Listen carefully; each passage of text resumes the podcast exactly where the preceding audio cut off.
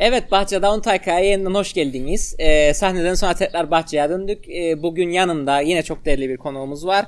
Güçsen Yönetim Kurulu üyesi Ali Şahin yanımda. Hoş geldin sevgili Ali. Hoş bulduk Emir. Ee, bugün aslında emeğin çok yoğun bir gündemi var. Onu konuşmak için e, Ali burada bizi kırmadı geldi. Öncelikle şunu sormak isterim. Yakın zamanda bir emek platformu kuruldu. Ve emek platformu da aslında bu ülkede ezberleri bozan bir şey yaptı ve özel sektörde özel sektördeki haklar için aslında bir e, grev ortaya koydu. Bundan bize biraz bahsedebilir misin?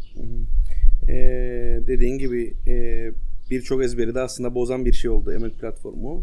E, 8 sendikanın bir araya gelerek e, bunların basın sen dışında hemen hemen hepsi e, kamuda örgütlü olan sendikalardı.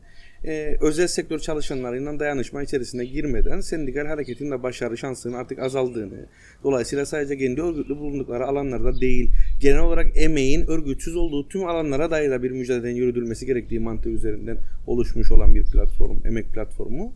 E, bilhassa da e, son dönemlerde asgari ücretin belirlenmesi tartışmalarında e, kendini daha çok gösterebilmiş iş ve işte asgari ücretin en e, düşük kamu çalışanı maaşına e, endekslenmesi Evet. e, mantığı üstünden de ses getirmeye çabalanmış bir platform. E, Böyle bir talep var uzun süredir sanırım. Ee, yani asgari ücret aslında kamudaki en düşük maaşa endekslense e, en azından bugünkü yoksulluk e, sınırından bir nebze olsun yukarıya çıkar ve e, aslında o kamudaki mücadeleyle de otomatik olarak birleşmiş olur. Evet, aslında biraz da şu mantıktan ortaya çıkmış bir şey o.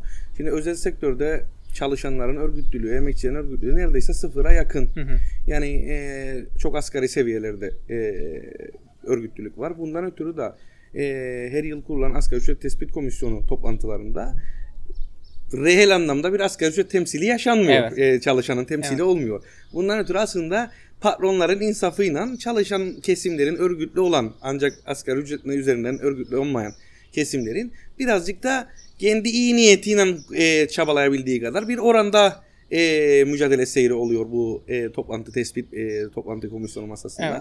Bunun üstünden de aslında bunun asgari ücret çalışanların ve bilhassa da özel sektör çalışanların hayatlarında çok da e, faydalı bir biçim olmadığı Maalesef. ve bunun üstünden de aslında sözde bir temsiliyet olduğu ve onların haklarının da orada göstermelik bir şekilde e, en azından savunulmaya çalışıldığını söyleyeyim. Çünkü orada e, işçi kesimini temsilen giden sendikalar bu anlamda bir çaba ortaya koyabiliyorlar. Ama gerçek anlamda bir örgütlülük tarafından desteklenmediği için bu örgütlülük e, yani sendikal oradaki Evet. temsiliyet patronlar karşısında eli çok zayıf oluyor.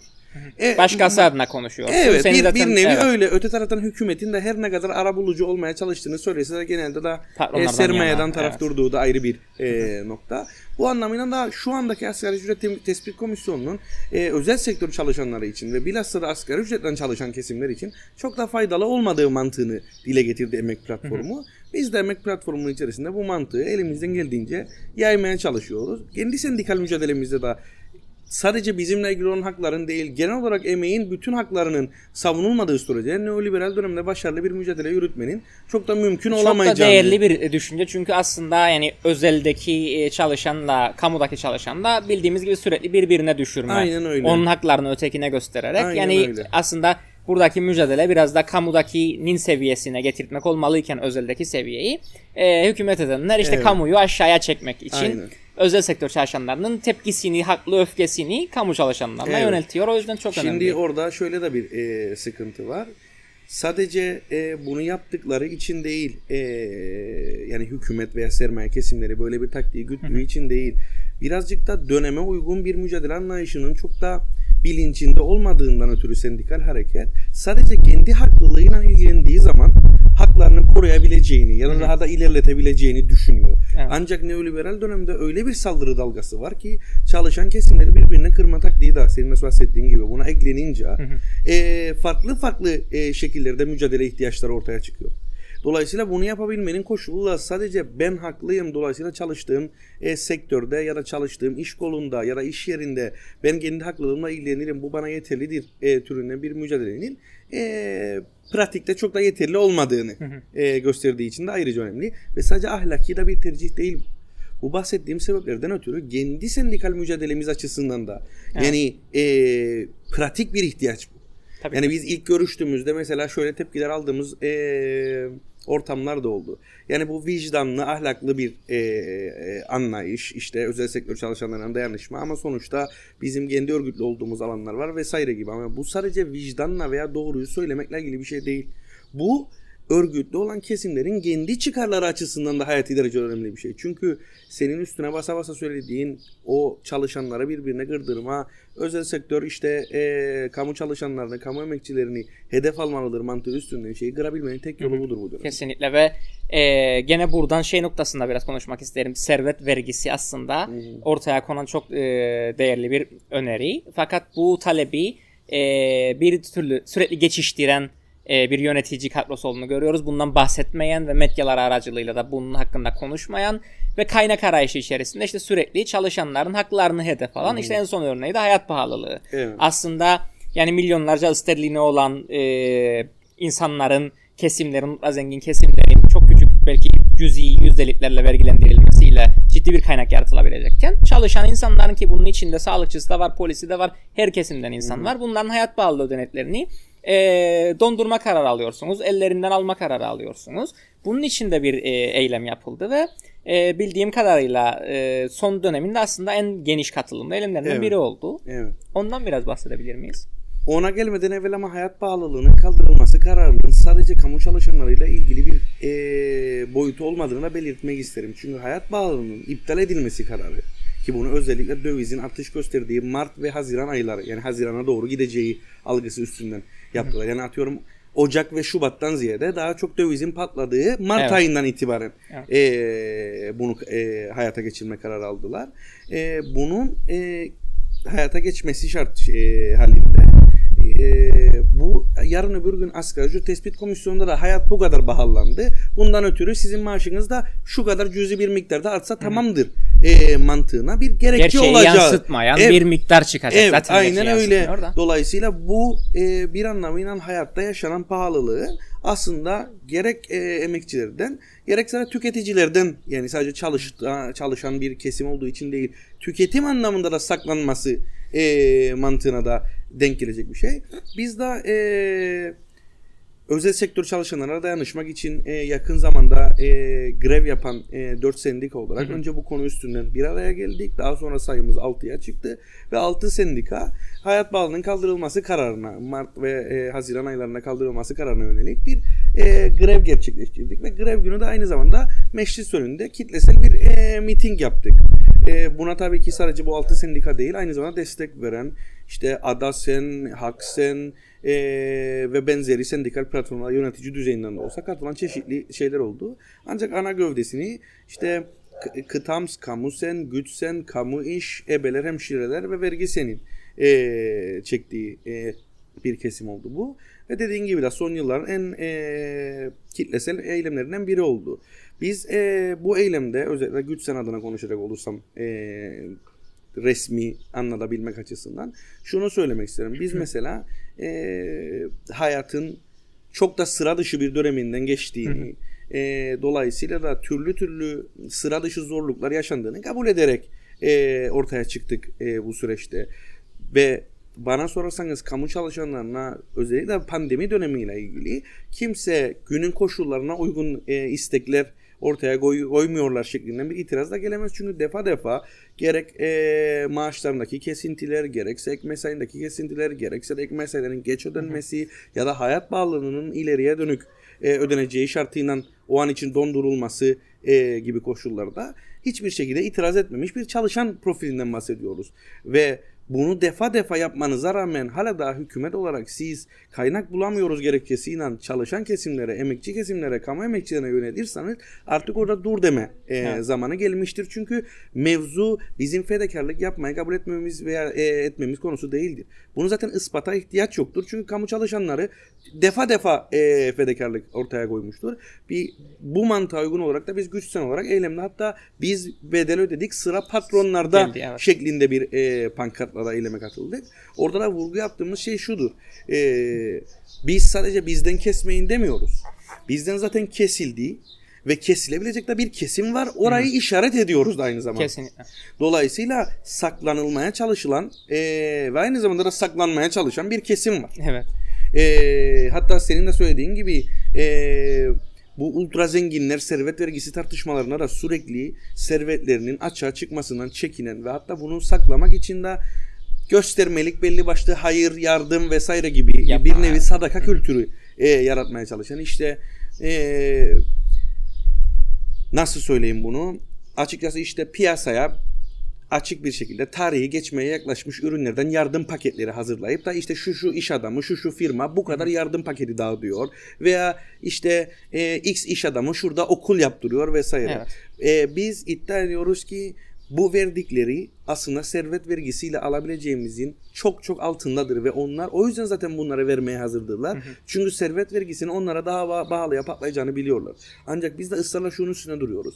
Herkes gücüne göre bu süreçte fedakarlık yapacaksa ultra zenginlerden yapılması gereken fedakarlık onların sunmaya çalıştığını kat kat üstündedir. Son dönemde başman da çıkarak hani işte memuru hedef gösteren açıklamalarda bulundu. Sanki bu ülkenin e, bu krizi yaşamasının sebebi memurmuş gibi ve orayın maaşlarını ve haklarını aslında hedef göstermeye kalktı. Ama kimse de demiyor ya sen bir, bu ülkenin ultra zengini olarak madem bu işe kafa yoruyorsun bu krizden e, sektörlerimiz nasıl kurtulacak? Sen üzerine ne düşüyor bunu yapmaya hazır mısın? Bunu sorgulayan yok. E, onu sana biraz sormak isterim. Yani patronların e, aslında patron da değil ülkenin yüzde birlik bir kesimi çok ciddi bir zenginliği elinde tutuyor. Onlar da patron tabii de. Evet, Ee, yani- Patronların arasındaki üst kesimi temsil Evet. ediyorlar.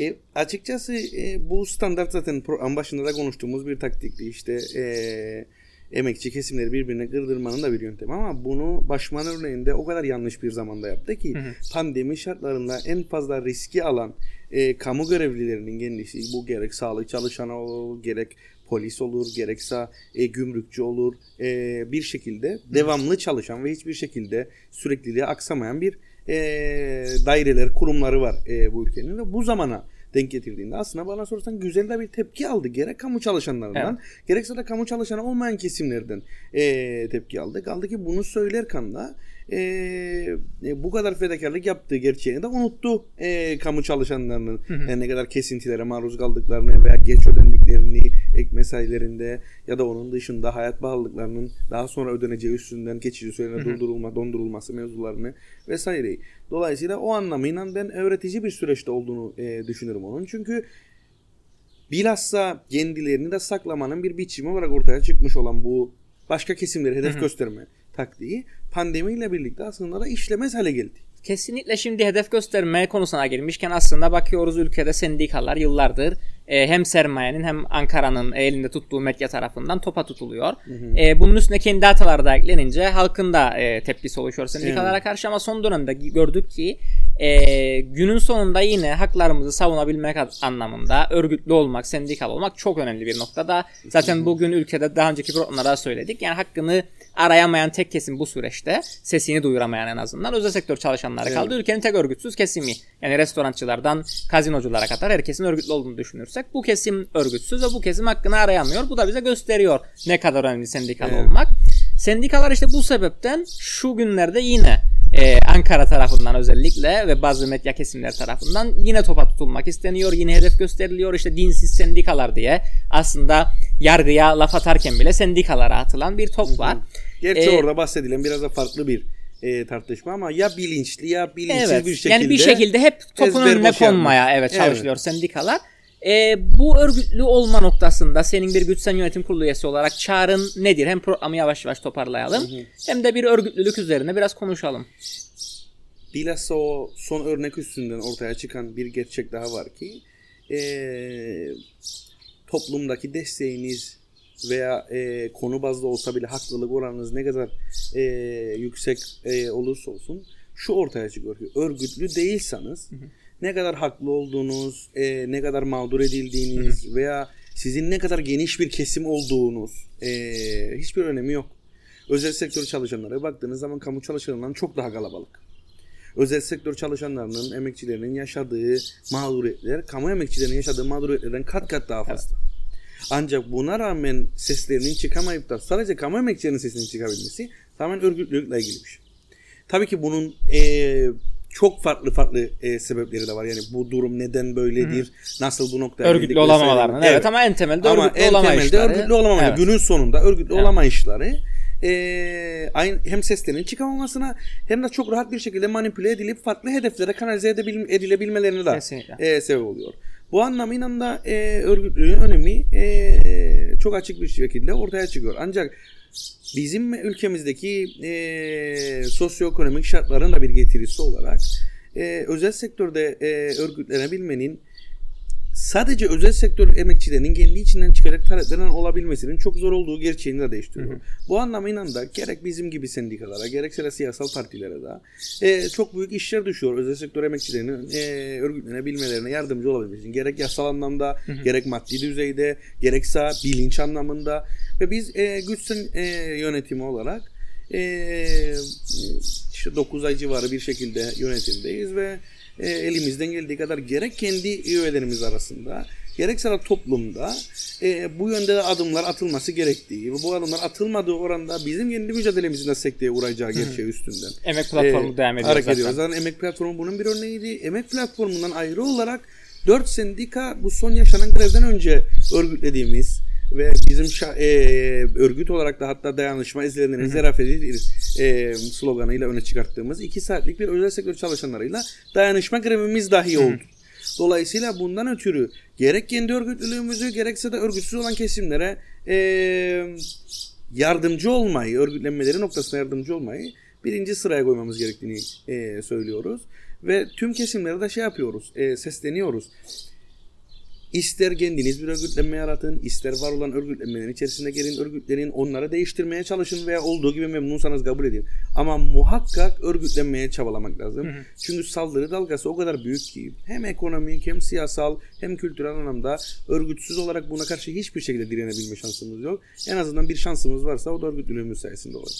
Peki çok teşekkür ederim. Çok Ben güzel söyledin. ederim. Ee, hem emek platformuna hem güç sene e, mücadelesinde başarılar diliyoruz. Biz de Mersi. bulunduğumuz her alanda destek olmaya için elimizden geleni yapacağız. Programın sonuna geldik bugün de Bahçedan Taykan'ın. Ee, önümüzdeki programlarda yeni konu ve konuklarla görüşmek üzere. Hoşçakalın. Hoşçakalın.